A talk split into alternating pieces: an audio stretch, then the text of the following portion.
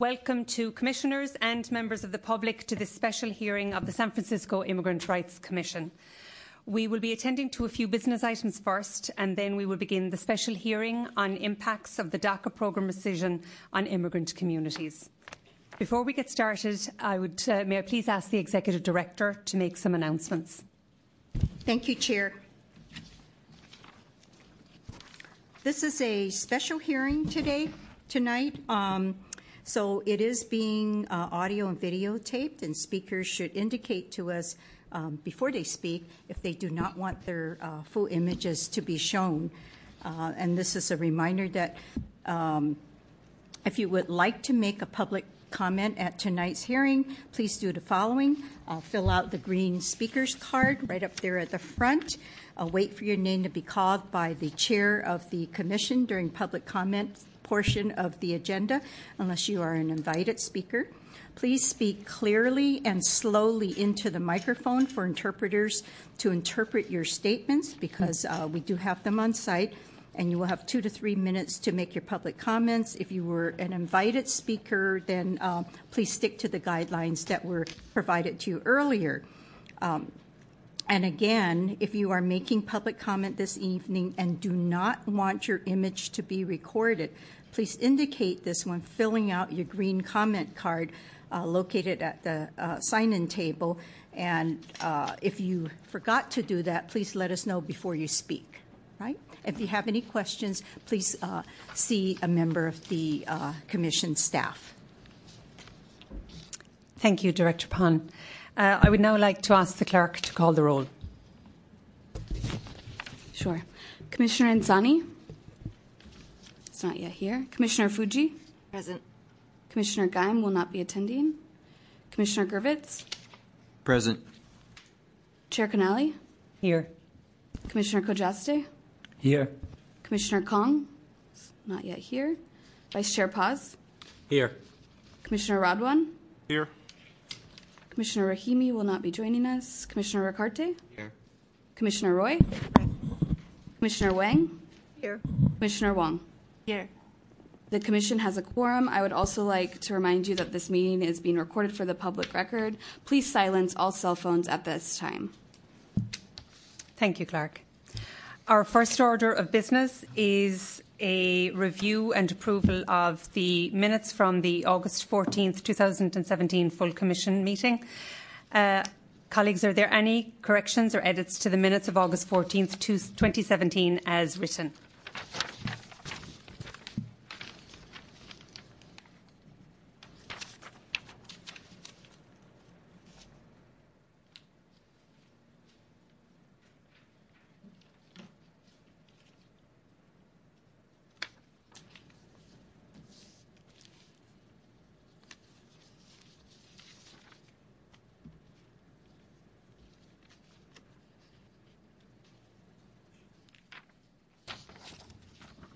I'd like to make a motion to approve the minutes.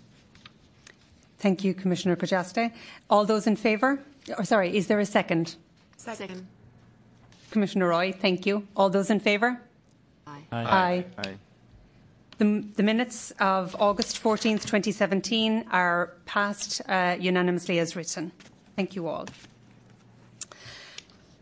As we begin this hearing, I would like to begin by acknowledging the day and the date that this, this hearing falls upon, namely September 11th.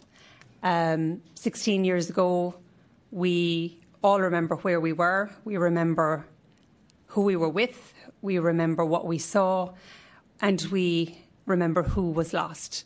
And I would like to take a moment to remember those who lost their lives, uh, remember those who responded so bravely and courageously during the, um, the, the terrible incident of September 11th, 2001.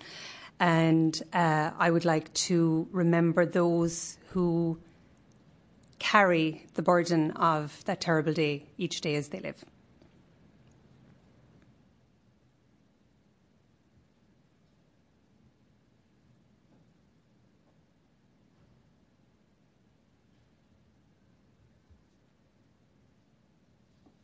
Thank you.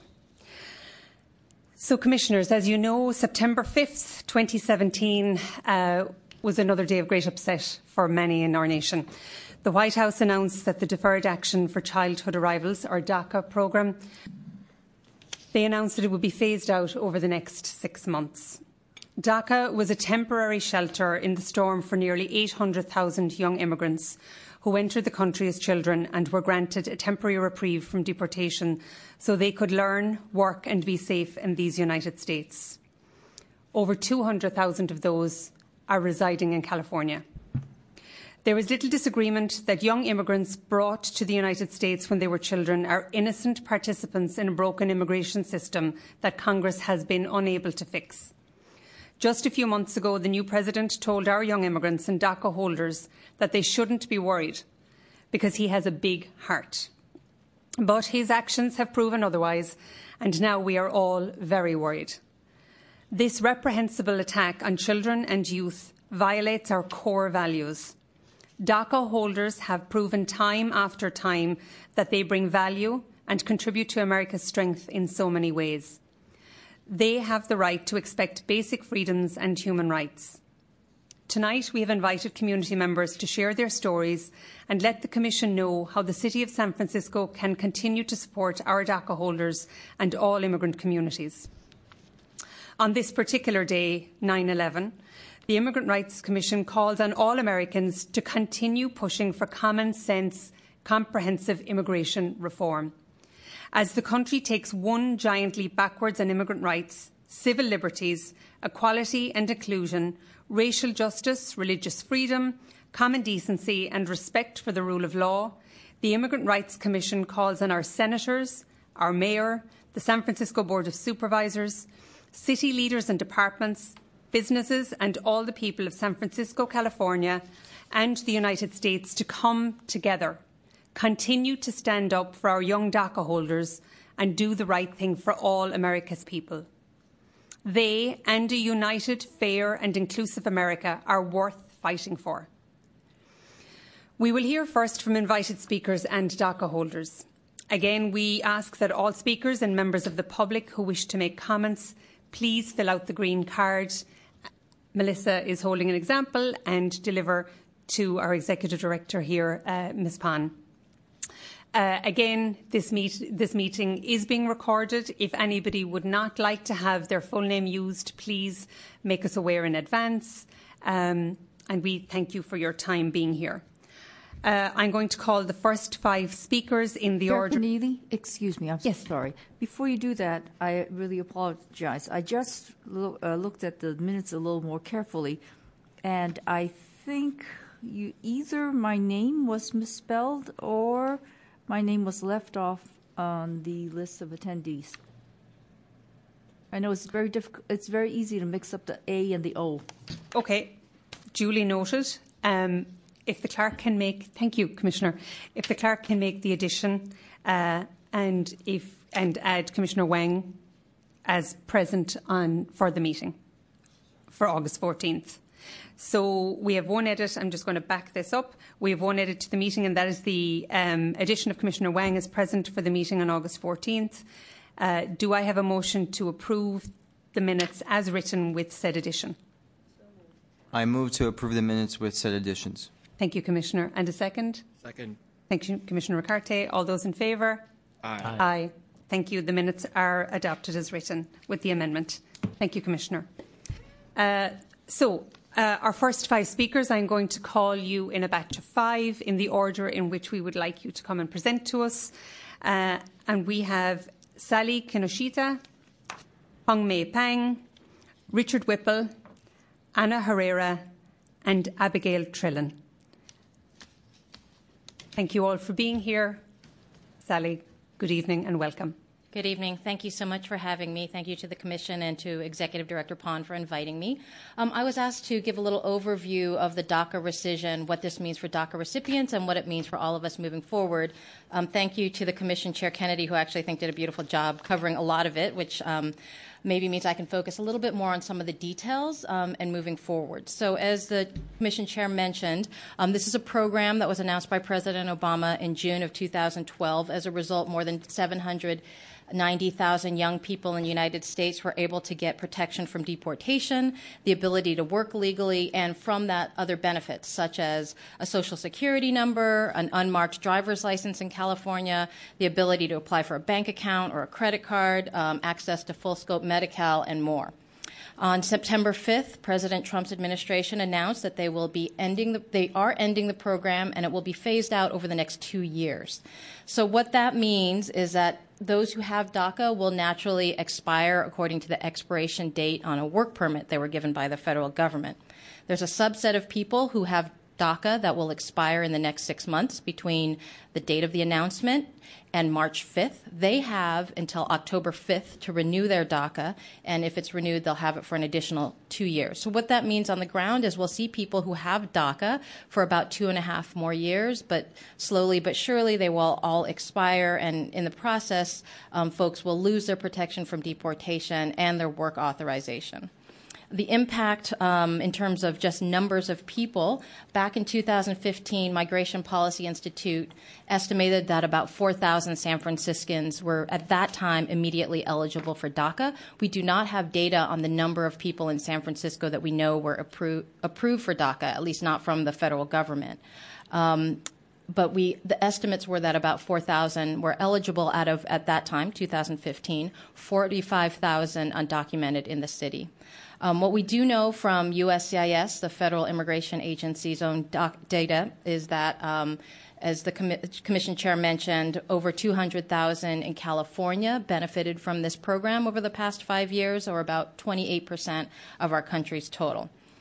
Um, so, what this means for DACA recipients moving forward, first of all, we're in a critical time right now as I mentioned, there are a certain percentage of people who have DACA that is expiring now or, in the next six months that must file to renew before October 5th, 2017. So as soon as that announcement was made, um, the clock started ticking, and we have potentially hundreds of thousands of people in the United States that we must help now um, apply for that renewal. Um, one of the biggest challenges that people face is the uh, filing fees. It costs $495 minimum to uh, apply for this benefit. That's the filing fee that they may that they must pay to the United States to even have their case considered. So we are um, on a ticking timeline right now. Um, what it means for DACA recipients um, in the meantime, as it's phased out, is really just a loss of all the benefits that I mentioned um, protection from deportation and um, access to be able to work legally. Um, however, what this means for us more broadly, of course, is fiscal impact. I think many of you, if you followed this in the news the last week, have probably seen there are lots of reports on the financial and fiscal impact on communities everywhere, all across the, the country, um, of the loss of, of the, the labor of DACA recipients, but what we've seen on the ground, of course, also is a great threat to the social, cultural, emotional, and societal contributions made by DACA recipients and their, and their immigrant families.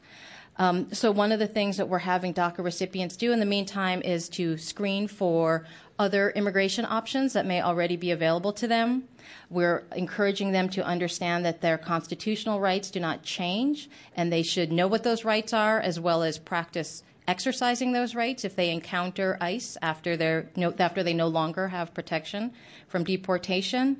Um, and we're seeing a lot of concern and confusion on the ground. I work at a nonprofit here in San Francisco where we're hearing a lot of questions from the community as well as from service providers around whether or not people should move, whether or not they should um, be traveling outside the country or returning to the country right now, and we're tracking a lot of those. Um, moving forward, there could be a silver lining to this situation for those of us who work in immigrant rights. There are many federal bills pending in both the House and Senate, proposed by both Republicans and Democrats, and some of them bipartisan, that would seek to create a legislative, more permanent solution for undocumented young people. Probably the most commonly known one is the DREAM Act, um, which is a bipartisan bill in the Senate, but there are numerous bills.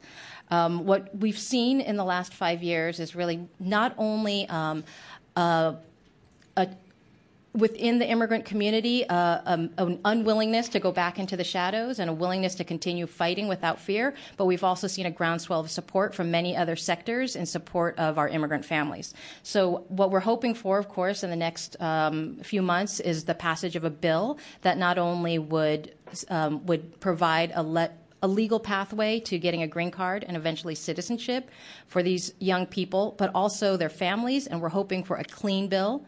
And what we mean by a clean bill is something that does not is not used as a bargaining chip to also get a border wall or increased immigration enforcement. Um, also, I want to say that here at this, in the state of California, we're really fortunate to have a legislature that is looking for solutions that can also fill gaps. Um, I just learned today that the state of California is proposing another $20 million to roll out immediately for um, legal services and education and outreach contractors to also try to reach and serve the DACA population in what might be a critical not only month, but six months moving forward. Um, so that is my quick summary. Um, I don't know if I should take questions now or allow I think the other speakers. Yes. So what we're going to do, commissioners, is we will take brief questions and comments for the first five speakers at the end of the that grouping, if that's Yeah. okay. Sally, thank you very, very much for your time. Um, and as always, the Immigrant Legal Resource Centre is a huge source of advice, knowledge, and, and, and referral for not only the community but for the Commission. So thank you for being here. Hong Mei Pang, welcome. Thank you. Good evening, Madam Chair, Executive Director Pon, and all commissioners. Um, thank you very much for having me tonight. Um, I represent um, a local civil rights organization called Chinese for Affirmative Action, and um, you know I'm here today to speak on the human impact of the rolling back of DACA. But I think you know in context um, of all of the waves of anti-immigrant sentiment and uh, policymaking that we've seen in the last nine months. Um, it is a key moment currently in the immigrant rights movement. We've seen an unprecedented number of systemic attacks on all immigrants, and this, these t- attacks are predicated on racist xenophobia that is crystallized through all of the backlash that we've seen in Charlottesville. Something that has been represented through the pardoning of Joe Arpaio, and it is really an assault on the democratic values that we hold dear in this country. Um, you know, we we saw that the rolling back of DACA has um, impacted so many people, um, my family members included, but that it is not an isolated event. Um, six years ago, undocumented youth have stood up and said, you know, we want some reprieve and we want some breathing room from an increasingly expanding uh, deportation machine. Um, almost three million people were deported under the Obama administration, a record number of people, um, and we we have wanted to uh, really be able to reunite and stay with our families. And five years ago, when the DACA program was um, introduced and announced in Rose Garden, I remember watching um, the announcement myself. Um, and you know, many people have benefited. Almost 800,000 youth um, have benefited, including myself um, and my family. And you know, it was a leap of faith that we took um, in in what we believe this country can be: inclusive, uh, multicultural, and we believe that it is a country that seeks to really provide sanctuary and shelter um, for those who are in need, to those who are marginalized. Um, and you know, for for us, this administration and its trajectory to expel, expunge, exile immigrants is completely unacceptable. It is a rolling back of civil rights um, through the different uh, proposed legislation and policies um, since the inauguration. Um, and DACA, the recension, of DACA is not, um, you know, alone. What, what we've seen is a support for the RAISE Act, something that would slash all immigration in half, um, and something that has impacted not just Latino communities but API communities writ large. That is how people immigrate people want to be with their families when they move across oceans uh, to be here. Uh, we've seen, um, you know, the, tremendous amount of racial profiling and, racial violence through um, the Muslim ban. Um, we've seen increased surveillance at airports, at the border. We've seen um, this sort of era of violence that aims to militarize the border, proliferate detention centers, turn workplaces into immigration checkpoints, and families being torn apart for profit. Um, since the Trump administration um, began in January, we've seen 80,000 people detained a day countrywide. We've seen an increase in $2 billion in budgetary allocation for profit, um, detention, and deportation. And it is really a political maneuver, um, the rolling back of the DACA program, to criminalize all immigrants. And we're here to say no, because immigrants are a vital and inseparable part of our communities and families. And really, the plan to end DACA is born out of cruel xenophobia, and the call for legislations like the RAISE Act capitalizes on violence that leaves immigrant families unsafe, and to garner momentum to undermine the democratic participation of all immigrants. And you know, we we've seen the immigrant community unite. Uh, we've seen the power that comes within periods of political crisis. It is political opportunity, and we have done that um, through the support of OCEIA, Office of Civic Engagement and Immigrant Affairs, and the Mayor's Office, and uh, many of our partners. We were able to provide Know Your Rights um, training and workshops on the ground. We were able to educate communities of their um, fundamental rights. But you know, this fear and panic um, is not going to dissolve by itself um, we we need to continue building on the strong legacy that San Francisco has in fighting for um, due process ordinances, in strengthening language access uh, rights, and being able to provide um, really a safe environment for all immigrants to have equitable access to services in public agencies, and for us to really remain a beacon for all immigrants to uphold intrinsic values of equality, inclusivity, and human rights for all. And you know, we we continue um, to do our work on the ground and we continue to talk to people and make sure that the correct information is being delivered to them. And in partnership um, with various, um, you know, community-based and public agencies, we will continue to advocate for policies that will support immigrants across the state as a bigger part uh, for a fight for racial, social, um, and economic justice. Thank you. Thank you, Ms. Pang. Our next speaker is Rich Whipple from the Office of Civic Engagement and Immigrant Affairs. Good evening, Commissioners. I just wanted to take a moment uh, to share with you some of the things that the city has been doing alongside community partners over the last few years to kind of place some context around local resources. Um, obviously, those are more critical and needed now than ever before. Um, but essentially, for a quick history, um, after DACA was created, um, we are lucky to have wonderful community nonprofits in, in the Bay Area and in San Francisco that really identified the need for the city to step in and provide resources to support legal services in particular. So since 2013, um, the city and county of San Francisco has provided funding uh, for a, a, range of um, initiatives that are operated through our office that you're probably familiar with, but that I'll recap briefly now. Um, it's really uh, three main programs that we currently operate kind of under our larger DACA initiative. And the first is a community grants program. That program funds primarily legal services for application assistance and then community outreach and education that you just heard Hong Mei speak to as well. Uh, the second kind of prong to that that's connected is uh, fee assistance. The application fee, as we heard from Sally, is very um, it's very expensive. It's very prohibitive. And so making sure that there are resources for those who can't afford it, especially families with multiple applicants, is really important. And then lastly um, is our Dream SF Fellows program, which is a workforce initiative to help those who may be entering the workforce in an official capacity for the very first time um, and providing um, leadership and professional development opportunities for DACA recipients um, and members of the undocumented community. Um, in total, the city invests over $600,000 per year, and the funding goes to 15 different nonprofits throughout the city and county of San Francisco that do a remarkable job uh, making sure that we uh, reach out to those most in need. And just to recap some of the accomplishments, over 1,200 applications have been filed, which I think is remarkable in, in San Francisco, where there are about 5,000 estimated eligible individuals for DACA and over 4,000 general um, screenings and consultations have been provided. So we know a lot of folks that may be eligible for DACA or that have DACA might actually be eligible as well for a better form of relief. And so it's super important having that information, which is very empowering. So rather than talk in more detail about uh, what those uh, services look like, we've invited the nonprofit partners to come and speak to the amazing work that they do. So I will uh, yield my time.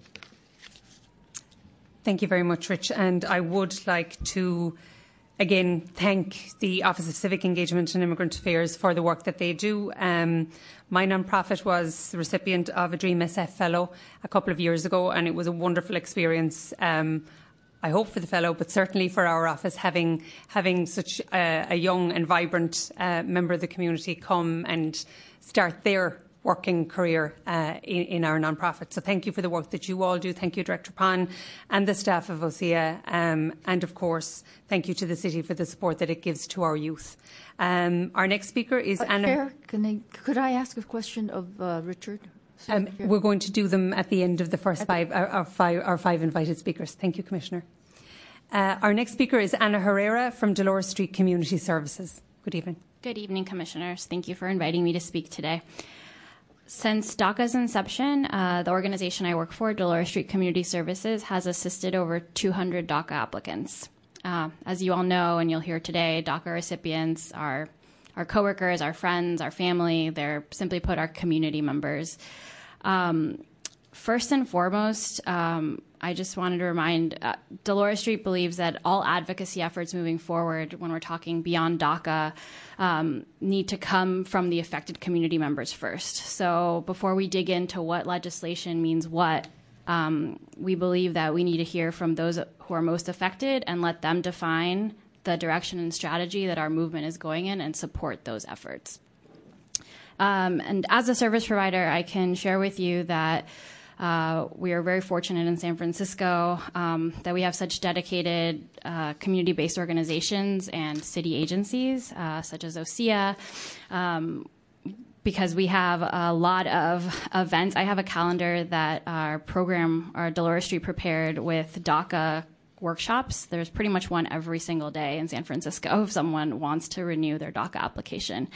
Um, so I think as a service provider, our number one priority right now is to find anyone who uh, is eligible for renewal by October 5th and have them apply with one of our agencies and help them with the fees uh, if they're un- unable to provide them. And I think what's great is that we've been working together for so many years through the collaborative that we all know each other and um, if we can't do it someone else in the collaborative can can provide those services so that that is where we are. So we're we're really trying to get the word out. Um, we also need our outreach partners who are who have been you know such as CAA, where Hong Mei works, to get the word out on what the news means, who can still apply, who can benefit, and who can still be screened, which is basically everyone for other relief, other more permanent relief. Um, and finally, I would like to ask the commissioners for their support in thinking about creative ways um, to still support employment opportunities beyond DACA for our community, um, creative strategies to maintain the livelihood of our undocumented community members, DACA recipients, and non DACA recipients alike. Thank you. Thank you, Anna. Our next speaker is Abigail Trillin with Legal Services for Children. Good evening, Commissioners. Thank you so much for inviting me. Um, Legal Services for Children is also a community partner, um, and it's been our honor to to work on DACA cases since since the program started. Um, we just counted that we've had 235 cases approved, either initial DACAs or, or um, renewals in that time, and that's has obviously had a huge impact on on those clients. We're really devastated.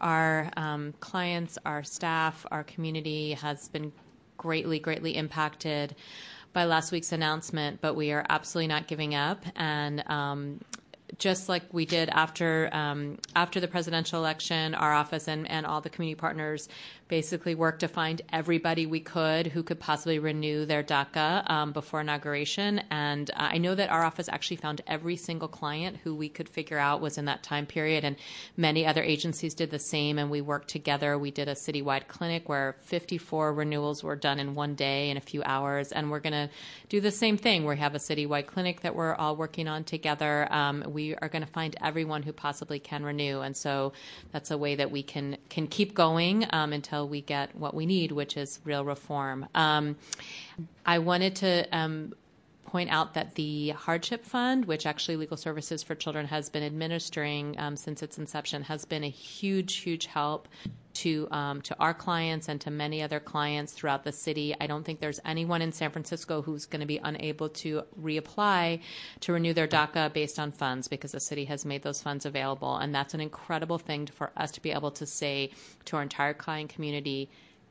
Anyone who needs to reapply, we will take care of it. The funding is taken care of. All you need to do is show up at our office or any of these clinics and um, sign your papers, bring your pictures. That's it. And I, and that's been, I think, a, a, large relief to be able to at least offer that.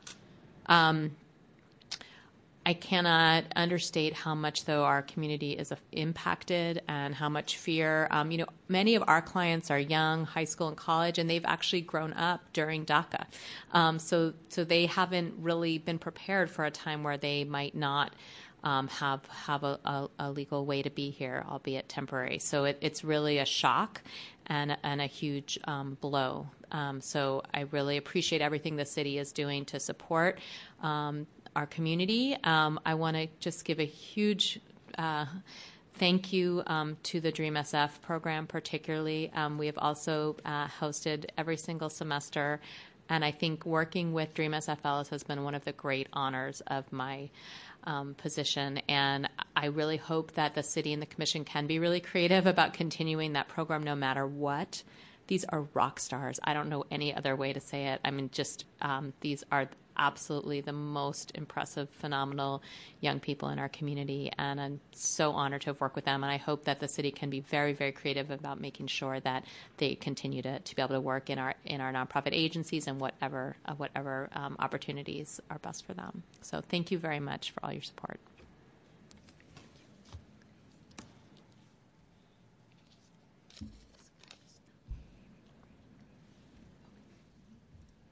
Thank you so much. Um, okay, so thank you to our first five speakers. Um, before I uh, open to questions, I do want to recognise uh, two elected members uh, that are here with us. Uh, firstly, Fiona Ma, who is member of the Board of Equalisation. Welcome, Fiona, and I. Uh, I'm going to ask you to come and make some remarks uh, in a moment. and also Hydra Mendoza, VP of the San Francisco School Board. Um, so we're delighted to have you here and a key member of Mayor Lee's staff and very much involved in everything that is done on the city's work for our DACA youth. So thank you for joining us this evening. Um, so, Commissioners, I would like to open it up for some brief questions and comments for any of our first five invited speakers. If I may, through the Chair.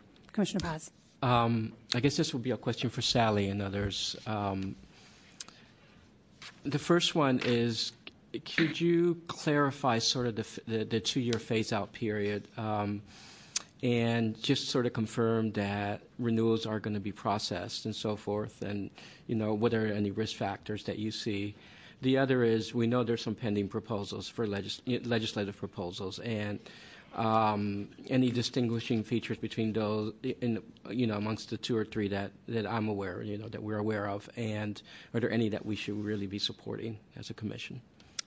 Uh, yes, so your first question about how the phase out works for those people who had applications pending the day of the announcement, um, Department of Homeland Security essentially said that they will continue to process those normally partly because it's difficult for the federal government to return the filing fees.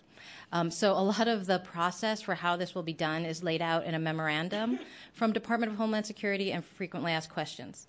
So for people who expire during this six-month time period until March 5th, they have until October 5th to submit an application, and then it will be reviewed um, over the course of the next several months Currently, it takes anywhere from a few weeks to several months to have an application like that reviewed.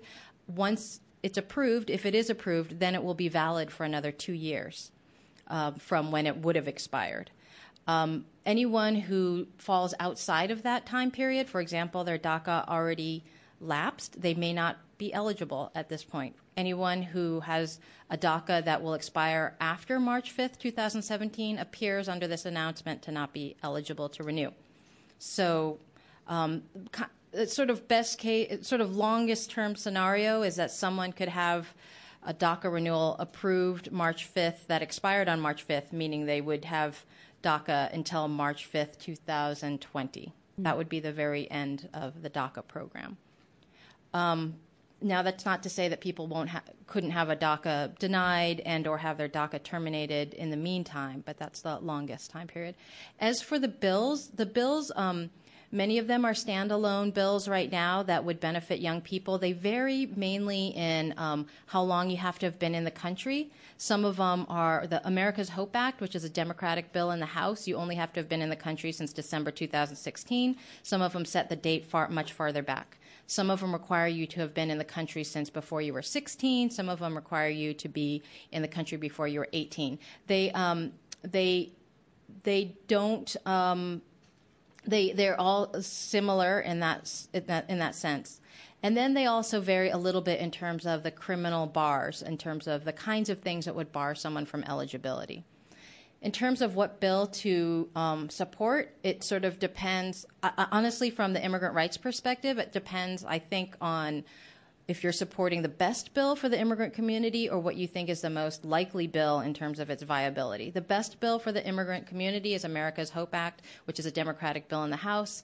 Um, some folks think that the more viable bill is the DREAM Act because it has bipartisan support um, in the Senate. Thank you, Sally. Thank you, Sally. If I may ask a follow-up question. Thank Commissioner you. Insaf.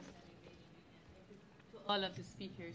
Um, so in terms of the um, best bill, the America's Act, what do you think that we can do in terms of solutions so we get a bipartisan uh, kind of, you know, bring everybody together to support that, the best will? I think one of the things that is helpful to any of these bills is that um, although it's been um, one, one of the strengths of these bills and why we've even had good policies in the past few years, despite uh, a, an, an, environment where there are so many deportations, is because it was immigrant led. Um, so a lot of these policies have been crafted by the immigrant community and impacted communities themselves. But it certainly helps for um, to have the support of all other sectors that show that it's not a bill that benefits only those impacted directly, but that it benefits everyone. So that certainly has led to um, uh, to changing of hearts and really minds. Um, I think one of the delays to the DACA rescission, as well as um, some Republicans who've changed mind, is because they realize the fiscal impact or the other impacts on their state or their community. Um, and so having different sectors that can talk about the impact of not only the end of DACA, but the benefits of a legalization moving forward from their own perspective is also very helpful. Thank you very much. If I may, I have one more question for you, Sally. Um, first of all, thank you for your presentation. Now, I, I, asked this question in, at law school, and I didn't really get an answer, so I was hoping you could shed some light on this. Uh, in San Francisco, as a sanctuary city, we have created an environment where our police officers, our school officials, our healthcare providers, we don't cooperate with immigration officers so as they don't become immigration officers themselves. However, with our DACA recipients, they have had to go through extensive vetting at the, with the Department of Homeland Security where that information is there. Mm-hmm. Could ICE potentially have access to that information for, should Congress fail to come to a compromise within the six months so that once DACA status expires for individuals, ICE could just go around and know where these individuals live and, and detain them? Could that be a potential scenario? And if so, what could the city do to protect DACA recipients? Yes, so the concern about the sharing of confidential information in the DACA applications has been a concern since the beginning of the program. The Department of Homeland Security and their guidelines for the original DACA program, as well as the rescission of the DACA program, um, basically said that they would not use confidential information to turn over to ICE for enforcement activities while someone has DACA. And then they put in some caveats that that could be changed or modified at any time, and or um, could be um, they, could still use that information if someone posed a national security pub, or public safety threat. Um, what it means for DACAs while they have DACA is by definition they're theoretically still protected from deportation or arrest or detention by immigration authorities, assuming there's no new threat or, um, or criminal activity. Um, for those uh, who lose DACA, the government has said that if they fall under one of the priorities for referring someone for removal, they could possibly be threatened. Um, there's guidelines um, from the Department of Homeland Security as to who they refer to deportation proceedings. Included in those are folks who are um, suspected to be in a gang, um, have an egregious felony uh, record, perhaps present a national security or public safety risk or have other kinds of crimes. Um, what we anticipate seeing that we're very vigilant about moving forward is that um, we know that DACAs are considered one of the more sympathetic sectors of the undocumented community, which is um, why we've seen some support shift that direction. But what we fear moving forward is there will be an, eff- there will be an effort to criminalize uh, DACA recipients so they won't fit that sympathetic um, sort of characterization anymore and will fall into the larger uh, category that the Trump administration has tried to vilify, which is seeing immigrants as as criminals. So what we've seen, for example, are people um, accused of being gang affiliated and therefore falling under priority for deportation when they did not have any gang affiliation. Um, we also fear seeing things like working without authorization prior to DACA or using a social security number um, being really targeted as a criminal activity. So instead of hardworking student, contributor, valedictorian, whatever kind of um, sympathetic characterization they had in the past will get sh- shifted in the public mindset to um, a number of criminals who somehow snuck through the system under this earlier program. Thank you. Thank you, Sally. I'm going to take one other question from commissioners before we move on. We have a, quite, a, quite a lot of speakers to get through this evening. Yeah, I have a question for An from uh, Dolores Street. Anna. Anna. Anna, I'm sorry. Hi, Anna. Uh, so, I, I, I, thank you for showing that uh, that calendar w- with all the events in, in, San Francisco. I'm curious on um, what has been an effective method for your organization in terms of outreach um, and, and sending that message out to the folks. Um, if you Uh, can sort of speak on that. We've been internally discussing what's the most effective way to do that. Um, all we've done so far, we've been able to do is email blasts, but we're talking about how to get a texting platform since I think most, a lot of people are more accessible via text. Texting platforms are expensive. Come to find out, um, Yeah. so that's something that we're we're talking about internally right now about how to do that, um, and how to capture all these folks that have applied through the OCA organizations, um, so we don't miss anyone. But so if you all have strategies or ideas for how to do that, that's that's what we're we're trying to brainstorm that as well right now. Yeah. Thank you. Thank you. Thank you. Good question. Um, thank you all, and thank you to uh, our invited speakers. Um, we appreciate you taking the time to come and share your knowledge and your expertise with us this evening.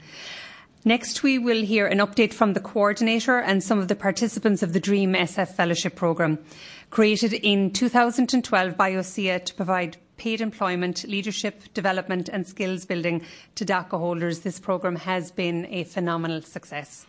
First up is Myra Jaimes, uh, DREAM SF Programme Coordinator. Welcome. Hi, um, good evening. My name is Maida Jaimes. Um, I'm the program coordinator for the Dream SF Fellowship Program. Um, and it's a professional and leadership uh, development program housed by OCEIA, the Office of Civic Engagement and Immigrant Affairs.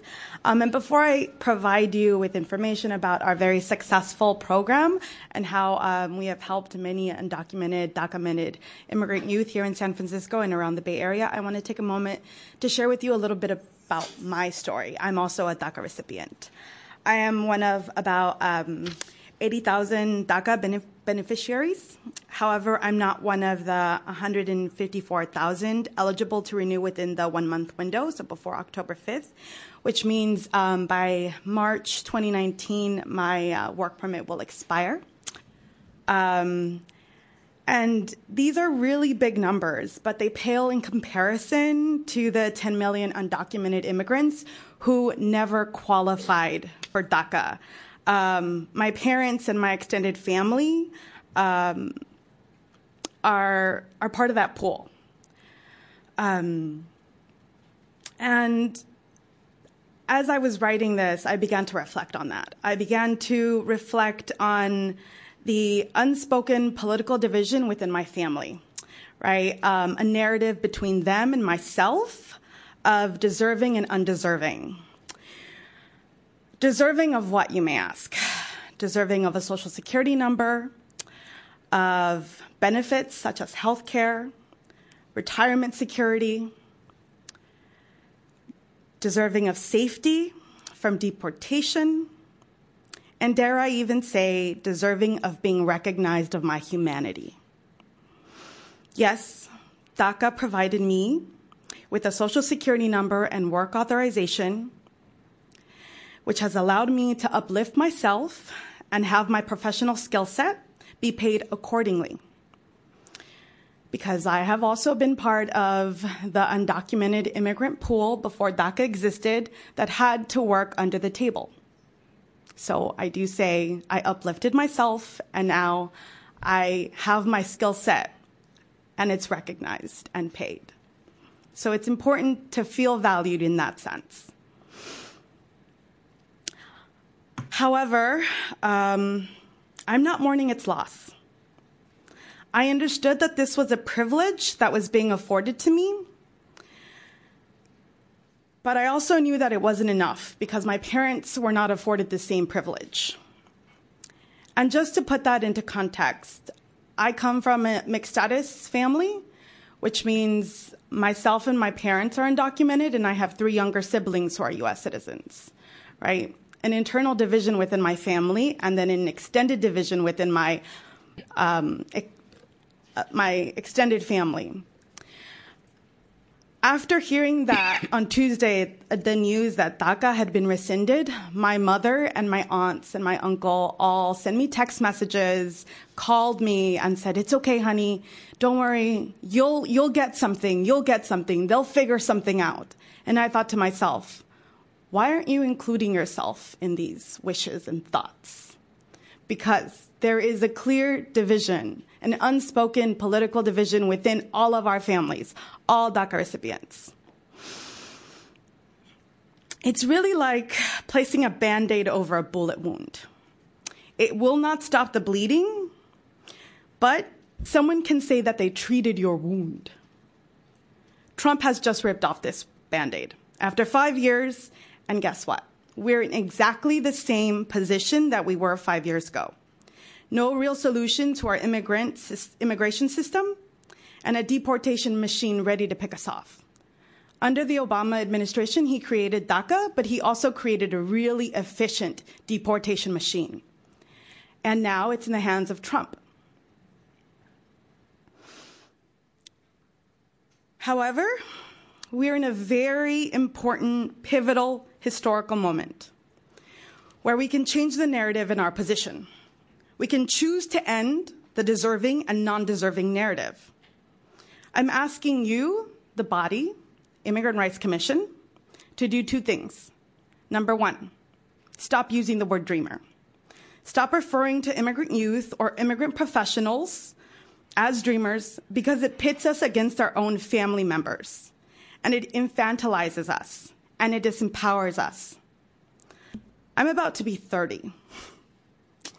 And the oldest DACA recipient, which started in 2012, and at the time, the eligibility criteria is that you had to be 31 years or under, which means that um, the oldest recipient currently is about 36 years old. So to call someone a dreamer and to have that narrative constantly be infantilizing you is offensive. I'm not a child. I'm an adult. I make choices. I have autonomy.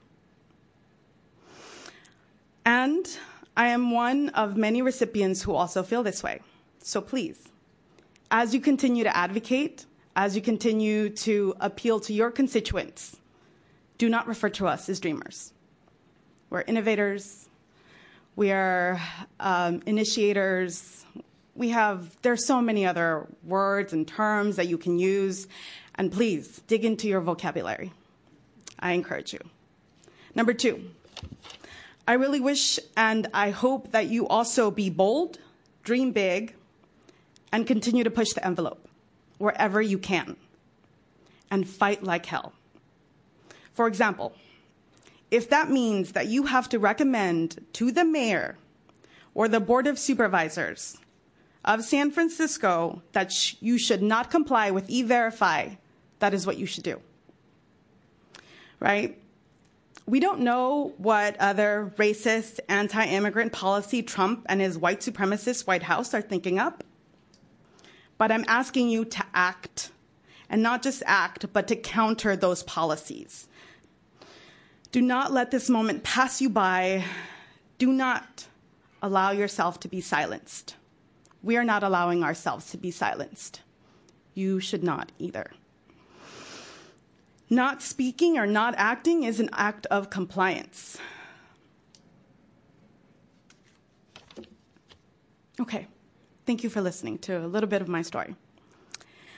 I want to continue into some of the Dream SF program um, because it is one of the many resilient programs that exist in California, and California is well ahead of many other states, cities um, that has a lot of benefit, benefits and provides a lot of benefits to undocumented immigrants. The Dream SF program was created in 2014 to support the development of immigrant youth um, who are studying, who are working, who are living in San Francisco and in the Bay Area. Since its inception in 2014, we have 47 alumni. Um, we have worked with over 30 different community based organizations that focus on working with immigrant communities. We have about, well, our fellows and alumni have worked more than 40,000 or have provided more than 20, I'm sorry, 40,000, 25,000 um, hours of community service to our organizations here in San Francisco. Um, many of the uh, organizations here in this room either have worked with our program um, or are currently working with one of our fellows. So I can guarantee you that most of your organizations or organizations in San Francisco that work with immigrant rights have um, directly worked with one our, our fellows. Uh, many of our fellows have also been hired by their host organizations. Um, and something much more impactful that I think isn't really measured or I haven't been able to think of a accurate way to measure is the personal impact that having a program like this is for undocumented immigrant youth. Um, it creates a place where you can be your authentic self, where you can dive into your insecurities of what it feels like to navigate the world as an undocumented individual. It also highlights each other's resiliency. It highlights the many different countries and experiences and intersections of identities that we have. Um, there's lots of queer undocumented youth, black immigrant youth, uh, Asian immigrant youth, um, Muslim. The intersections are plentiful. And this is a program that really helps to uplift them, um, encourage their professional development, encourage their leadership skills, and really act on their boldness and have um, just a community that they can create for themselves and a network of professionals, really for the first time. Um, and I also encourage you to help us figure out how to sustain this program after March 5th, 2020, when the last DACA will expire. Thank you. Mara, thank you. Our next speaker is uh, also uh, with OCEIA and Mario Alvar- Alvarado Cifuentes. Thank you, Mario. Hello, everyone. Uh, thank you for the time and the space to address you all. Uh, like you just mentioned, my name is Mario. I'm a Dream SF fellow. I'm currently in Legal Services for Children, and I work in their DACA program. Um, last week's DACA announcement has had a direct impact on me and my family. Now more than ever, my family is in danger of being separated. Yet the recent rhetoric especially the dreamer narrative, has thrown my parents under the bus to justify my ability to stay in this country. Because I graduated college from UC Berkeley and came to, this, to the US when I was small, that somehow makes me more deserving than them. Yet my success could not have happened without my parents and my community. Today, I stand before you to ask that you please advocate for all immigrants, not just the so called dreamers.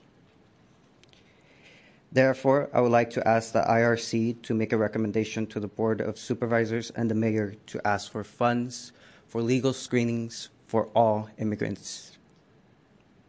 As someone who works in a legal organization, I know the difference that a legal screening can do for someone. There are so many immigration relief out there, yet many folks don't know about it. At the end of the day, as the, Cal- the DREAM Act and many of these other legislatures come comes around, I will not throw my parents under the bus just for my legality in this country. Thank you. Mario, thank you. Um, and to both Myra and Mario, um, we will do what we can to encourage the continuation of Dream SF. And Mario, thank you for your suggestion for creating a program for legal screening, legal screening for all immigrants in San Francisco. Um, it's duly noted, and we will take that as something that we can look at moving forward and we can look at discussing at higher levels. So, thank you both for your suggestions and thank you both for your openness and honesty. I would like at this point to invite Fiona Ma, uh, member of the Board of Equalisation. Um, Fiona, we're delighted to have you join us this evening uh, and welcome welcome you to address the, the Commission. Thank you very much, and it's great to see so many friends uh, on this commission. Um, and I do want to uh, reiterate that uh, our California state um, legislative delegation all came from appointments, sitting on appointed boards and commissions such as yourself, served at the local level, and now serve at the state level. And I hope to see many of you uh, follow because behind us, we need more folks like you to um, to sit and defend. Um, at the state level, as you know, we've got a very strong delegation from the governor all the way uh, down uh, through the legislature in defending uh, the rights of all of our citizens, um, starting with you know Gil Cedillo, who passed the Dream Act, allowing opportunities for our young people. Um, he also uh, um, passed the uh, uh, the driver's license bill, allowing everyone to have a driver's license. Um, I personally uh, sponsored a bill that would make it difficult for public uh, law enforcement to confiscate cars uh, of people who don't have valid driver's licenses. So um, we are doing um, our part at the state level. I personally am the daughter of immigrant parents. Uh, they came to this country 60 years ago, went through the naturalization process. Were lucky enough to do that. Um, became citizens. I was born here um, in the United States, um, and it is just a tragedy uh, what is happening at the federal level. And so, whatever you guys do to um, help and protect um, all of our citizens here in California, I think is very, very important. And we will uh, do what we can at the state level uh, to commit to also do what we can. And in terms of funding, it's all about the funding, right? Um, the federal government can threaten uh, to cut off our funds, but uh, we are the sixth largest economy. Uh, we are going to be working hard to make sure that we continue to uh, figure out how to backfill uh, all of the services and programs that um, are important and essential uh, to everyone here in the community. Um, I know San Francisco, being a sanctuary city, is also committed to that um, same goal, and I'm just here representing um, a San Franciscan, someone who served on a board and commission, someone serving at the state level, that we are committed to fight um, against the federal government and protect our whole DACA community. So thank you very much. Thank you very much, Fiona. Thank you for the work that you are doing and your colleagues at the state level. And uh, we may be back to talk to you about funding. Thank you. Um, so I am now going to call our next five speakers. Uh, so this is the order in which we would invite you to come forward and speak beginning with Mohan Kanungo from Mission Asset Fund, Mark Rannenberger from Forward.us, Gerardo, who is an individual, Diana Flores from Dolores Street Community Services, and Althea de Rivera, um, who doesn't, I don't have a listing of her, an organisation uh, affiliation. Um, so those are our next five speakers. Uh, Mohan, welcome. Okay, I'm sorry, Chair. Yes. Uh, through the Chair, just a reminder to speakers: if you do not want your image to be recorded, please let us know before you speak. And uh, we want to make sure that we honor your request. Thank you, Director. Good evening. My name is Mohan Kanungo, and I'm the Director of Programs and Engagement with Mission Asset Fund. Mission Asset Fund was founded in 2008 here in the Mission District of San Francisco when Levi Strauss closed their factory doors. And it was the sale of that garment factory that provided the seed money for MAF to get started. At that time, we didn't really have the particular solution in mind of how we were going to try to address this financial challenge that emerged in the community, but we wanted to approach our community with certain values. And one of those was respect respecting our communities as being financially savvy rather than pobrecitos or these folks that need to be saved and kind of helped. Another was really meeting people where they are, right? So instead of talking to people about the need to save for retirement, we wanted to devise products and services that were actually respond to, responding to their particular financial challenges. And then taking a strengths based approach, so building on what they have. And we've been able to do that now since uh, for almost 10 years. And to date, we've originated $7.5 million in loans, and we've maintained a 99% repayment rate. Now, we've been able to do that because of the power of community, because people come together to borrow and loan money to each other, and because we've devised relevant products and services to continue to respond to the needs of the community. I'm very grateful for our partnership with OSEA because with OSEA's support, we've been able to support both people that have applied for DACA as well as citizenship. And the issue of DACA is particularly important because um, we've distributed now about $30,000 in match funds for DACA applicants um, just in the last year or so. Um, and those funds have reduced the principal of the loan in half for people that are paying the $495 for the filing fee. I'm here, though, specifically both to thank um, Director Pon and uh, Rich Whipple and everyone at that department and the cities um, and the commission's um, support for immigrant communities, but also specifically to enlist your support in um, letting the community know that we will be doing our zero interest loan program um, through the October 5th deadline so that not just folks here in San Francisco and the Bay Area, but folks nationally can take advantage of a zero interest loan. What we want to avoid is uh, families that are facing any kind of financial challenge, having to make difficult decisions, even um, in instances where there might be one dreamer, one uh, DACA recipient who could qualify or could renew, but they don't have the funds to pay for it.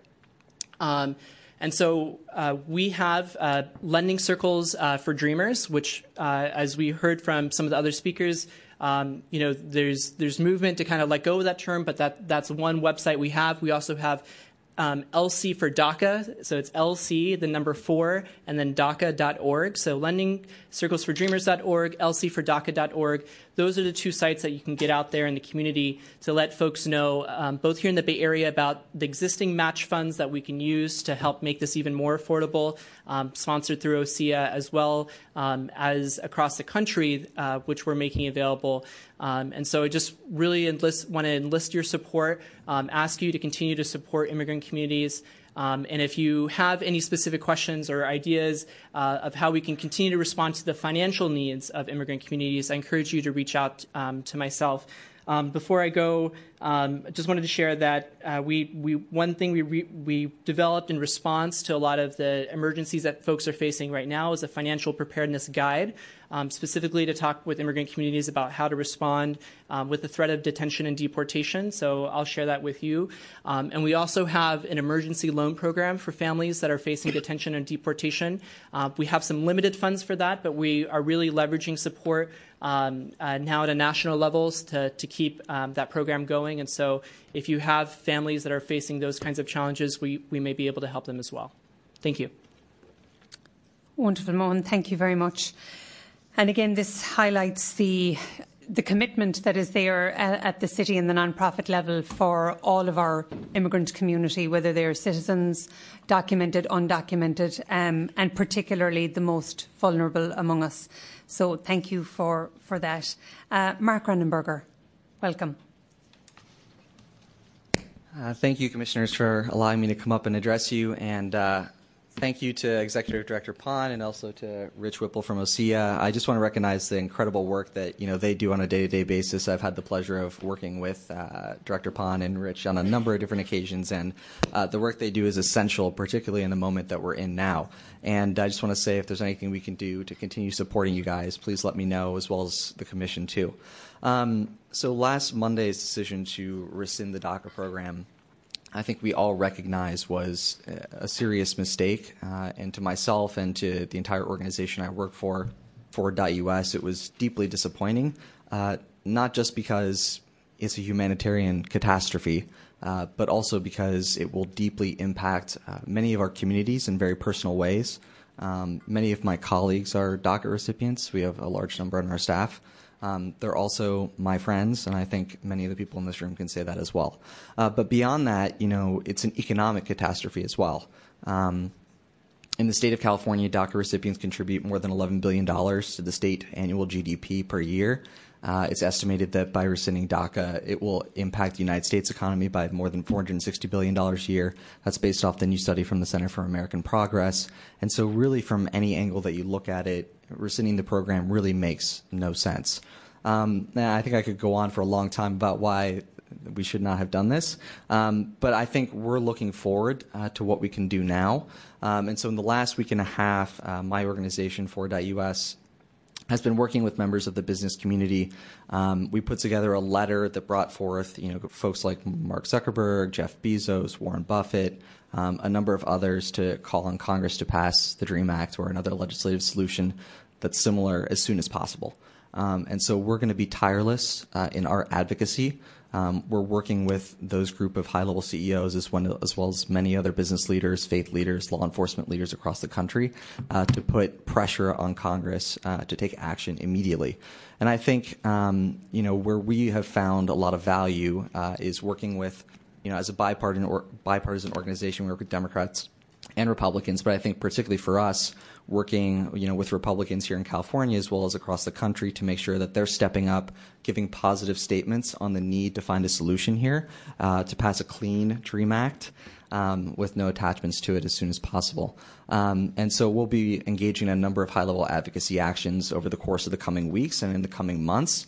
Uh, and I'll make sure to loop in uh, Executive Director Pon and Rich as well as on what we're doing. Uh, and if we can partner and be helpful in any other way, please let me know. Thank you. Mark, thank you. Our next speaker is Gerardo. I'm sorry, and through the chair, there's been a request um, not to um, show the speaker's image, please. Thank you. Hello, Commission. I am a current SF fellow, but I am here speaking on my own capacity. Um, I remember after the election of President Donald Trump being in this building a few weeks later, but for a completely different reason. San Francisco had the opportunity to be proactive instead of reactionary. A former supervisor had the hindsight to prepare for various situations and expectations of how the current administration would react, and specifically for this situation we're placed in now. He asked the city of San Francisco for the Board of Supervisors and the mayor of the city to provide $5 million for universal representation and immigration deportation hearings. The mayor and the Board of Supervisors were not able to come up with a viable solution and instead only provided $1.2 million to disperse amongst various organ- legal organizations for help. As a fellow, I work at one of those organizations that received that funding. That funding has been instrumental in helping lots of people facing deportation. And I'm not here to say that funding wasn't helpful, but I'm also here to say, working in that organization and seeing how those funds have been dispersed, it was nowhere near sufficient all organizations that I know of are currently at capacity. Our community is fearful. Our community is under attack, and the city has not done enough.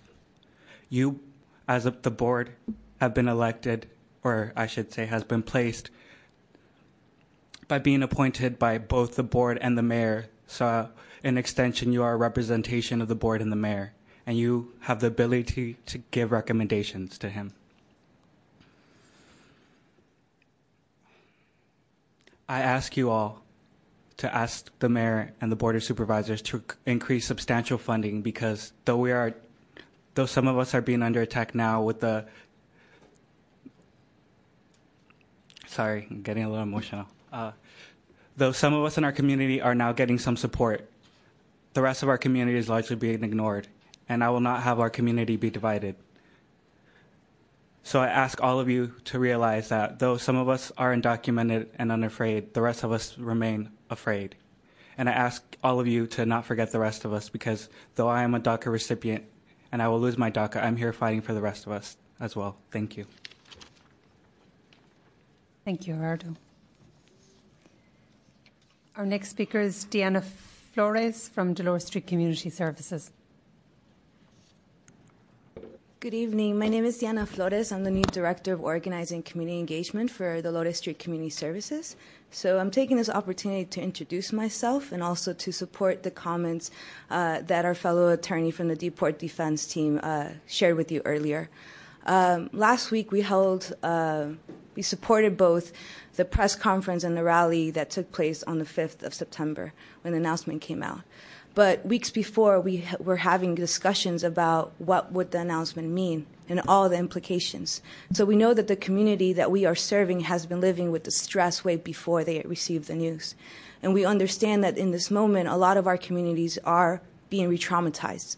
Uh, I echo a lot of the sentiments that were shared before me about not negotiating the opportunities that we have in front of us. As a city, we uh, are a sanctuary city that leads the standards not only for what is possible but what will come next.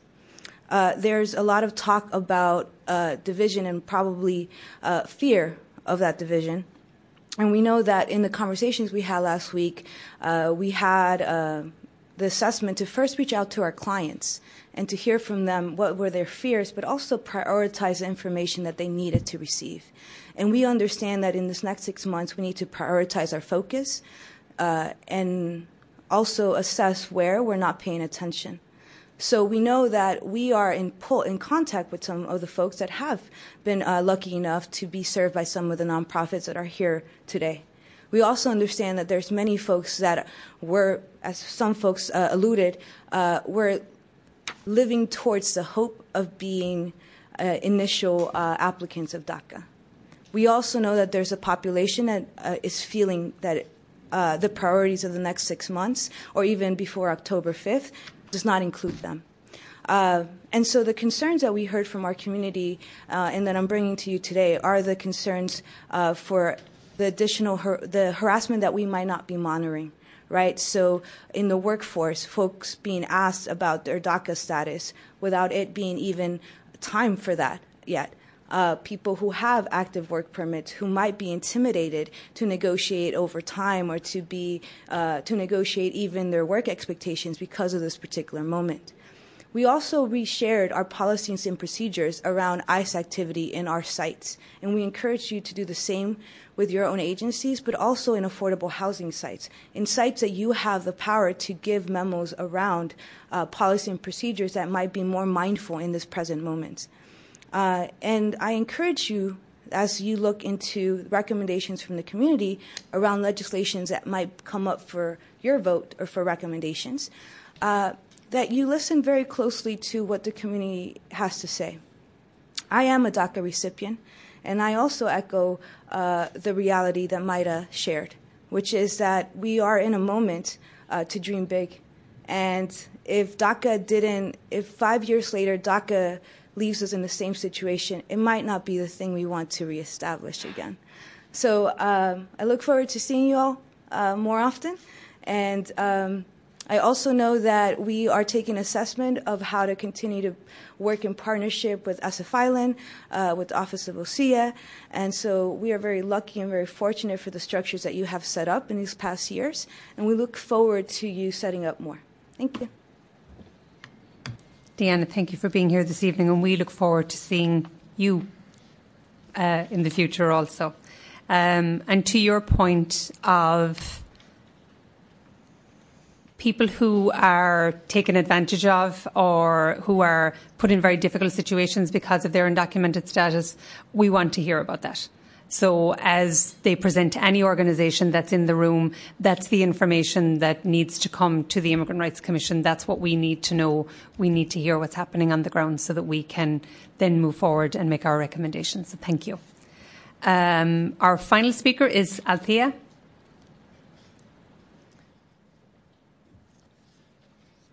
Welcome.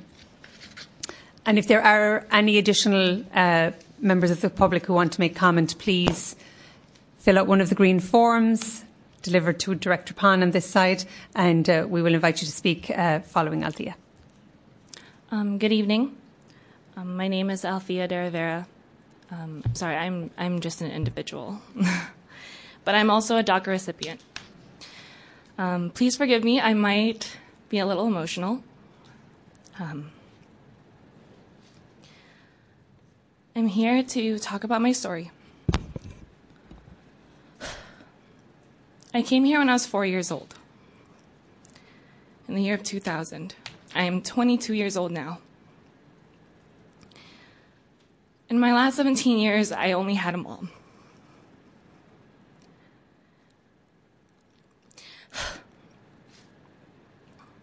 Last week on Tuesday, I got a text message from my sister telling me she would do anything and everything to protect me.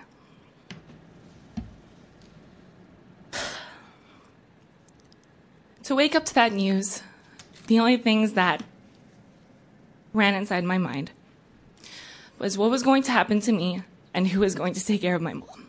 My mom. Five years ago, in 2012, the DACA was introduced. And within those five years, I was able to graduate with honors, find out what I wanted to do in my life, what my purpose was here, support my mom financially,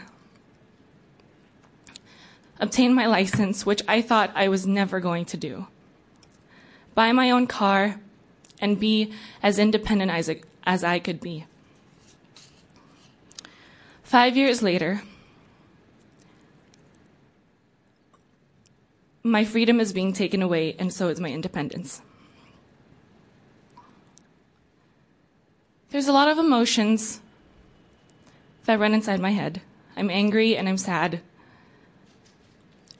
And the only questions that I ask myself is Is this where my future stops? Is this it? What's going to happen tomorrow or within the next two years? I don't meet the requirements to renew my DACA as mine expires in 2019.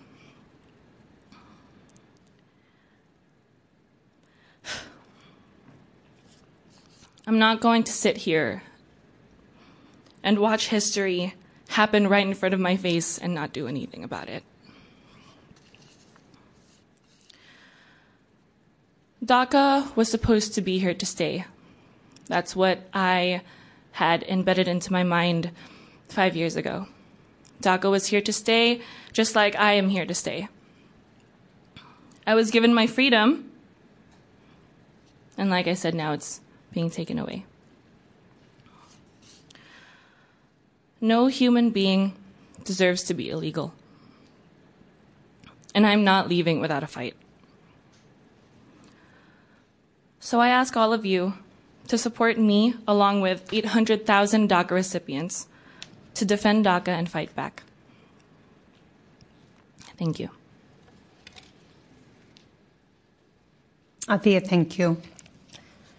Thank you to all of the DACA recipients who have stood up this evening to tell your stories, to show very clearly the amazing young people that you are the amazing young adults that you are. Um, you are the epitome of what the DACA programme was meant to be about. Um, you have risen to all of the challenges that it put in front of you in terms of being the best that you can be and doing everything that you can do. And we are going to do what we can do to ensure that at the very least within the city and county of San Francisco, that you continue to be supported and that you continue to be cared for as we figure out what the path for DACA takes.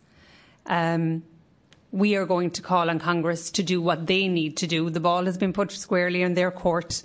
We've waited a long time for them to do something, and hopefully we won't have to wait too much longer. That this will give them the impetus, that the the the outcry and the the hurt and the pain that's being felt across the country with every DACA recipient, everybody that I have heard speak since the announcement on the 5th has been, it's been so heartfelt and so heartbreaking. And it is beyond me if Congress cannot come together and, and deliver on this and deliver on all of these young people who bring so much to the United States and are the future of the United States. We are a nation of immigrants and we cannot forget that and we should not forget that. So thank you all for being here this evening. Thank you for your testimony. Thank you for your courage. And we wish you all the very best and we will walk with you on that journey as we move forward. Vice Chair Paz, do you have anything to add? Uh, thank you, Chair Kennelly. Um, again, I also want to thank all the presenters and the recipients of DACA. Um, primarily, I want to acknowledge um, your courage. And I think we hear you. We need to use your courage to inspire us to do more. Um, and what I think, um, what we can promise here uh, is that we will do everything in our power to assure that here in, San, in City and County San Francisco, you will never be alone.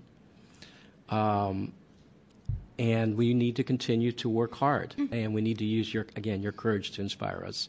So again, thank you, uh, thank you again for being here this evening. Uh, a final call for any public comment before I open the floor to my fellow commissioners. Seeing none, Commissioner Insani. Thank you very much. I really want to ditto what you said. I really want to thank all of you, but specifically Myra, the last five uh, speakers. Um, you, um, I was so emotional here, and I still am. Um, but what I want to ask you is, uh, you know, like Atiya said, DACA was here to stay, but DACA wasn't here to stay because we knew that if there's a different administration, um, it would be rescinded. We, uh, and as uh, Diana said, why did we not dream big? I, um, I myself, I want another Simpson Mazzoli bill. I think when we say dream big, a lot of you are too young to remember, but a lot of members of my family um, are beneficiaries of that. Grandfathered, the 12 million immigrants, you know, undocumented. So we should work towards that. Um, five years ago in 2012, as Myra said, President Obama, yeah, established DACA. It's an executive order. We know that it's not going to stay. Why didn't we just sit there? Why didn't we do anything? Why didn't we go there and fight? We've heard these. I mean, I remember I, we've heard, I mean, my heart goes out because everything that I heard today, I have heard before. I've heard when our uh, undocumented young people, as Myra said, let's not call them dreamers, let's call them inventors. They came here and they said they cannot make, actually, they cannot fill applications. They do not want to do that because they have to put the address, and the address would be the address of their parents. And then they're going to come after their parents. So we knew that. Why didn't we do anything? And that's my plea. Again, yes, thank you. I'm inspired by you. We want, we have to dream big. We have to ask for a big bill. Yes, clean bill, but something like Simpson Mazzoli that happened during Reagan administration, during a Republican administration. So we should not alienate the Republicans. You should just kind of get out there and just shake the Congress and say, we want something like that. We have 12 million undocumented. Let's grandfather them. I know I might sound, this might seem unachievable, but I've seen it. It was achieved. And I've seen members of my community and my family be beneficiaries of that and go ahead, and stay in the country, get their legal status, be entrepreneurs, create many jobs, the same that all of you will be doing that. Why not that? Thank you so much for listening. Thank you, Commissioner. Commissioner? I want to make a statement. Uh, Myra, and after that, um, Myron, I believe? Mario. Mario. So uh, go Bears. So I went to I graduated from UC Berkeley as well, and I can completely relate with what you mean when you say that your family was a part of of that process. But besides that, um, I really want to thank you for sharing your perspective because I think that the way we're forming the debate is very important, and the way we're using words, it's very important because uh, yes, there's dreamers, and yes, there's people doing amazing things, but there's also your parents who are a part of that journey, and some of them are no longer in their 20s or in their teens. And I think that there's a bigger pool of people. And I think that overwhelmingly, as the commissioner just stated, I think that this is a very bipartisan issue. It's a family issue. People have been living in this country for more than 10 years, 20 years, 30 years. They speak English, or even if they don't speak English, they're contributing to the communities here. They have no ties to uh, any other uh, ge- geographical area, and by all means, they're contributing here. And I think it's it very much does not make sense to break apart families. And I think that when we put it in that context, I think that I think that it, it, there is bipartisan support. I mean, this is the state where, as the previous commissioner pointed out, we had uh, Governor Reagan and then President Reagan, and and we did push the ball forward on immigration. And with an executive order, it is something that could be repealed. But now that the ball is in the hands of Congress, we need to push hard. And we don't need to push incrementally, we need to go all out. And we need to just finally, once and for all, pass a good bill that helps these people who, by all means, they want to be Americans and they are already are Americans besides their, their legal status, but we need a, something that's going to give them legal status. They can work peacefully, they can go to school, they can raise families, they can contribute, and most importantly, they can live under peace. So I want to thank you for sharing that. I think that's something that I, for one, haven't heard often addressed, and I think that's one of the most important things that needs to be addressed. Thank you, Commissioner. Uh, Director Pon. Come Chair. Yeah, if I made uh, Director Pon as an announcement she needs to make, and then Commissioner Ricarte. Uh, commissioners, with your permission, I just want to make an announcement before everyone leaves, and um, also wanted to thank the commission for uh, its willingness to listen. I think um, our office, as a, a, program office, has really been struggling uh, these past couple of weeks working with our community partners to see if we can come up with solutions. And I mean, real solutions are going to be helpful to people right now. We have 20 um, Dream SF fellows and a total of 65 that have gone through the program. Um, and we're concerned not just about them, but the impact this is going to have on their families.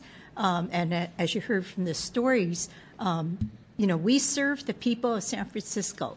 Um, I know uh, one of our speakers referenced citizens. We don't just serve citizens, we serve all the people um, who work, live, or come to school in San Francisco. That's our responsibility. I know that the Commission is clear on that. So we ask you to partner with our office. And I wanted to point out in your packets that there's going to be a DACA renewal workshop on uh, September 23rd. My entire staff just spent uh, seven days working straight. And on Saturday, they spent more than 10 hours um, at our Pathways to Citizenship uh, workshop. It would be nice to see my commissioners there.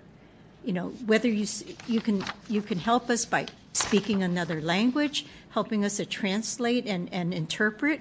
Um, you can just greet people, make them feel like you care about them. But show up at this. This is important. You know, it's really great that we're listening to our speakers, but these young people need our support. Their families need our support. And you can come out on the 23rd. There's a volunteer line. You can see any member of the staff. Um, I would like to see you there. Um, this is our last shot at trying to get as many people through the process who can get through the process. And we have looked into our budget, um, digging up every penny that we can to uh, waive all the fees so that we are going to cut checks with our community partners on site um, so that somebody can walk in, get the assistance they need, the legal screening, and walk out with a check that's made out to the Department of Homeland uh, um, the DHS department so that they can walk out with a full package and take that last opportunity to renew their DACA status. It would be great if our commissioners, every single one of you, even if you can't stay there the whole day, come by and talk to um, these human beings uh, because I think that's going to make a difference. Let them know you care. Um, you know, I know you care, uh, but come out and take action with us uh, because that is the way right now we need your help. Um, my, my staff can't work seven days every single week. Well, they do, but they just can't. Um, so we could use your help. Um, so please, if you have questions about how to volunteer, just see Rich or, or Isis or uh, Melissa, Jamie, or myself. Um, we'll definitely put you to work. Thank you. Thank you, Director. Um, and I would like to acknowledge the work that staff consistently does, workshop after workshop after workshop, particularly with Pathways to Citizenship. Um, 250 something screenings done on Saturday. That's phenomenal and extremely commendable. Uh, and we should be there to be with you and support you. So, any commissioners who are available for the DACA renewal, um, as Director Pon says, you don't need the legal skills. Uh, we can all say hello and welcome people and have them have them assist them as they walk on their path and, and with their on their journey to to hopefully legalisation. Uh, Commissioner Ricarte.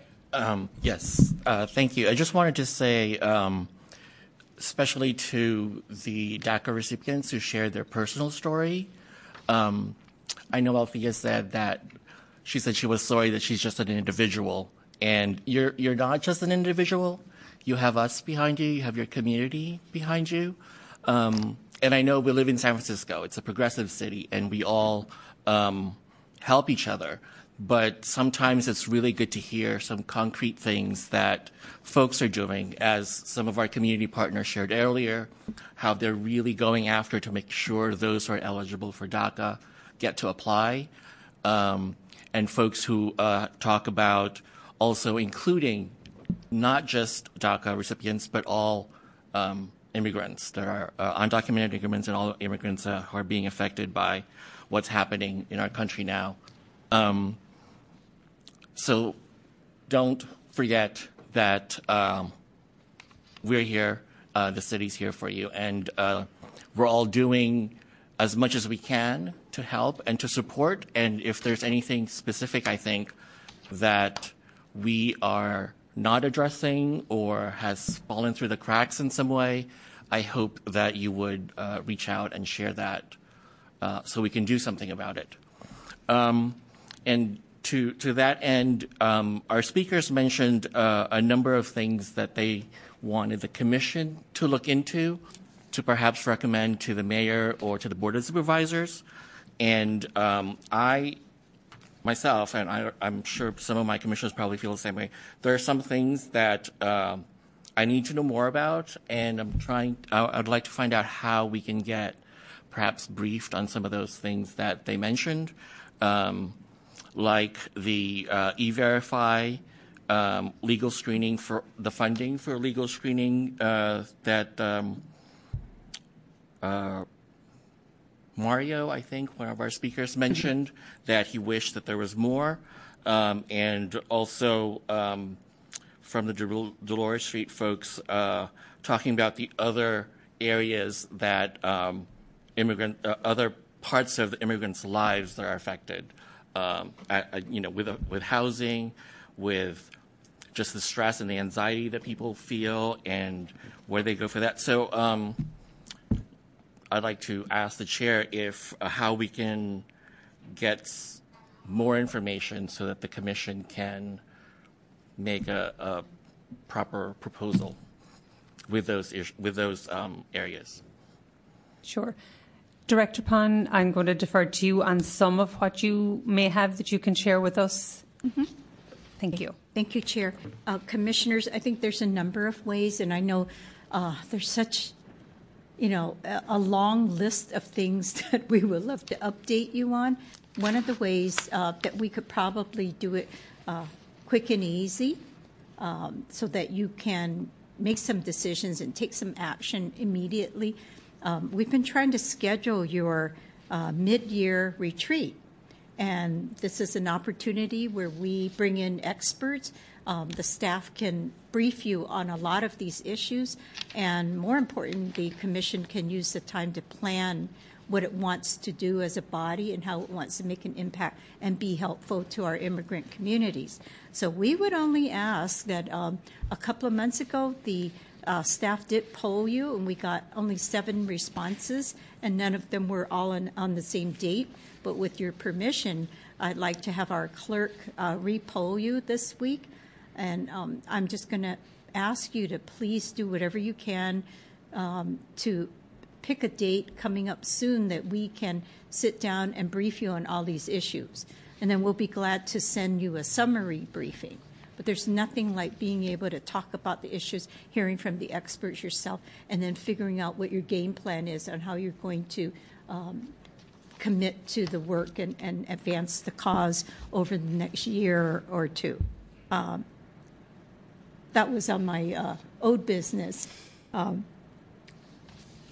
so I could check that item off. But we'll be glad, the staff will be glad to provide you with the background information. Thank There's just, you, you know, we just get a ton of memos and um, just trying to keep up with all the actions, not just from uh, the president, but all the people that he has appointed and all of the departments and these, um, you know, sometimes changing a form, changing a regulation is going to have drastic impact on not just immigrants, but people of color, uh, poor people, um, many communities, and without us even realizing it. So um, I think the sooner we can get you briefed on uh, what's going on, um, the sooner you can take some action, make some recommendations. Thank you, Director Pon. Um, I'm I'm wondering if there's some way we can do the polling for this retreat sooner than um, having our clerk send us another poll. Can we pick a date now that now that most of everybody's here? I mean, I don't I don't know. I'm just saying um, we need to act, and um, it seems like we keep delaying. And I understand everybody's busy, and we all have other obligations. Um, but perhaps there's a date already um, that we have upcoming that we can instead um, turn into the retreat date since it's a date that people have. Um, but anyway, I, I, just wanted to bring that back to you. Understood. Um, maybe after. Maybe after. Yeah, if if I can ask you to stay a little bit after the meeting is adjourned, so that we don't hold up. Um, all these good people have come here to, you know, uh, listen and share their stories, and then we can do that right after. Great. Okay. Awesome. Perfect. I'd like to share a few words as well, if I may. Um, first of all, thank you everybody for coming out here tonight. Most especially, thank you to our DACA recipients for your time and your willingness to open your hearts to provide us a glimpse into your lives. I truly believe that if our members of Congress heard these stories and all the stories of those who are affected by the president's rescission of DACA, I think they would get a move on and pass a bill as quickly as possible. So I'd like to encourage all of you and all of us uh, to fight. We're all united and to continue to call our Congress members and our senators so that they can quickly pass a comprehensive immigration reform that most especially also protects DACA recipients. I had one quick question for Mohan from Mission Asset Fund. Uh, when we met a couple weeks ago at the New American Media Roundtable, you had mentioned that Mission Asset Fund provides loans at 0% to those at the naturalization workshops.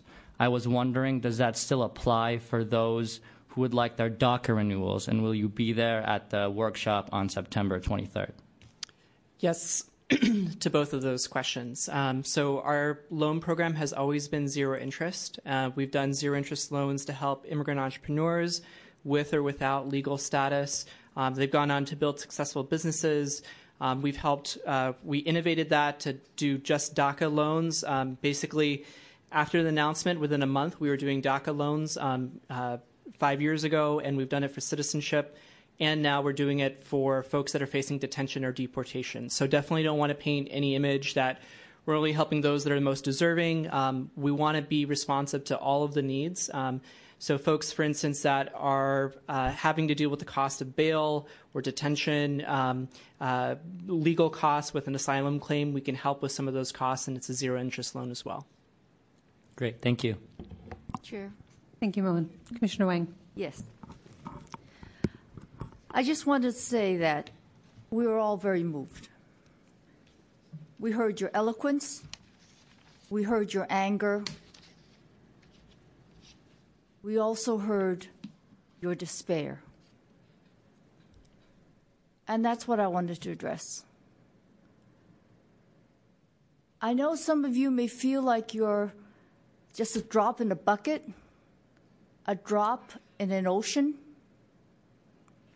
But I wanted to let you know something. I want to ask you something.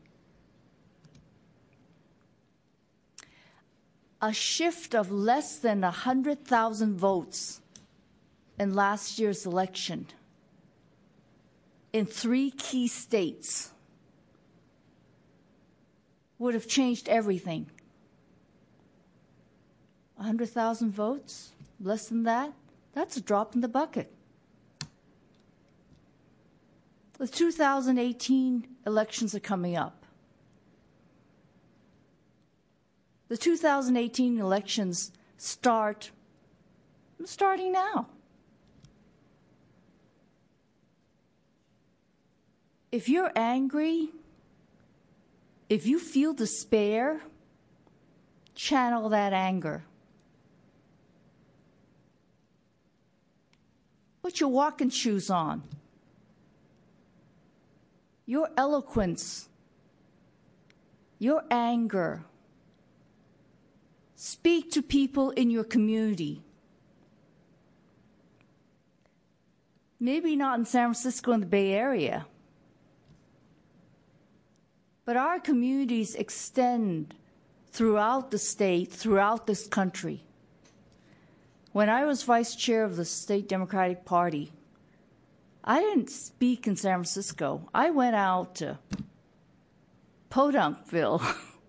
I went out to places I didn't know existed because that's where I needed to go. That's where I needed to speak because those were the seats that we needed to change. Those were the votes we needed to get. Don't be angry. Go out and make change. Fiona talked about that. Today we're sitting here. I remember when Fiona was sitting here. Someday you guys are going to be sitting here. You know, someday I'm going to look at you and I'm going to see the new Fiona in all of your faces. That's what I urge you to do. Use your anger Use your eloquence. Don't despair. Thank you. Thank you, Commissioner Wang. At this point, I'm going to end this session of our hearing this evening. Uh, again, thanking everybody. Again, acknowledging all of the ideas, the suggestions, the work that is to be done, the work that we can all do, both as individuals, as members of commissions, as members of political parties, as members of organisations. our work has never been more, um, and I think I've been saying that now for 18 years, but I'm still saying it. Um, and we will do it. We stand up and we brush ourselves off after every bad result and every bad announcement and every bad decision, and we continue on because we know what is right, we know what is fair, we know why we are here, and we know what needs to be done to make the United States the country that it is, the country upon which it was founded. It's a country of immigrants, it's a country of democracy, it's a country of, of freedom and justice and fairness and rights. And that's what we need to strive every day to make sure that that is what it is and that is where it goes. We have many hurdles, we have many people who are working against us, which means we have to work harder. They're not our barriers are not insurmountable. Our opponents are not infallible and they are not all powerful. We have very strong voices. We have very capable and competent members in our community who can stand up, who can be elected to office, who can walk precincts, who can show up at rallies, who can knock on doors of Congress, and that's what we need to do. And that's what we will do. And that's what this Commission will do as best we can, as much as we can, and as loudly as we can. So, again, thank you all for being here this evening. Thank you all, Commissioners, for your comments, your thoughts, and your commitment to the work that we have ahead. Item number five on our agenda is old business. Commissioners, are there, is there any old business to bring before the Commission? Director Pon? Uh, very quickly, Commissioners, just a couple of items. Um, you have a special hearing on October 2nd, and this is on um, the travel ban. I would ask for your assistance mm-hmm. in getting the word out to the community. Um, you know, we have a, uh, an extraordinarily talented social media expert um, in our office named Jamie Richardson, but we all need your help to get the word out to the community um, uh, because we want to get these stories on the public record. Um, you are going to be writing a report and making a set of recommendations um, like you did four years ago um, to the mayor, the board of supervisors, our elected officials at the local, state, and federal level. And so um, we need to have your your help in getting people to uh, the hearing room. And then just uh, one little item that you have, many of you asked us about. is just an administrative item. Um, for those of you who have requested uh, business cards, uh, every year the office pays for your uh, set of business cards for the commission. Uh, following city practice, I want to let you know that cards have the uh, will use the official commission address, telephone number, and email. Um, that is standard for all commissions, so that'll be the 50 Van Ness office with our number. And our suggestion is uh, for co- commissioners who would like to share their personal information that you make mailing labels and you can just adhere that to the back of your, your business card. Um, you also, some of you also asked about an email address, and we'll catch up individually with you. I, I think if the commission could, um, commissioners could each um, set up an independent email address. You know, if you're on Gmail right now, just set up an extra address that the staff can use, and that would just uh, be for the use of the commission. So all of your commission mailings and information will go to that email, and you can keep that separate from your personal or your uh, organizational email. That would be our suggestion, and that'll keep you in compliance and help you keep uh, you know, a number of emails that we will be sending you with information on some of the issues um, at uh, Commissioner Ricarte's suggestion. Um, we'll start sending those to you right away. So just a little administrative item. Thank you, Director. You may. Um, we have our special hearing on October 2nd, right. and we usually have our monthly meeting October 11th 9th. Is that meeting still also Books? Uh, no, Commissioner. Every year we run into same uh, issue because that is a holiday for Indigenous Peoples Day, and that's why we changed it this year. Uh, the Commission voted earlier in the year to change the date. Okay, thank you. Thank you, Commissioner. Um, any other items of old business? Item number six, new business. Are there any announcements or new business to bring before the Commission?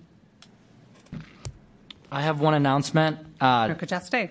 Tomorrow at Mission Campus of City College, there will be a Know Your Rights training. I'll be conducting one of those trainings. Uh, they'll be in classroom 107 and 108. So if you know anybody who may be interested in attending, we'll be passing out red cards and also explaining uh, what everyone's rights are and specifically what those who may be at risk of having their DACA expired. We'll be going over that as well. So if you could spread the word, that would be greatly appreciated. Thank you. Thank you, Commissioner. Any other new business commissioners? Director? None. Thank you. Uh, there being no other business, uh, I would like to adjourn the meeting. I would like to thank all of my fellow commissioners, staff, and especially our community members for joining us this evening. Thank you.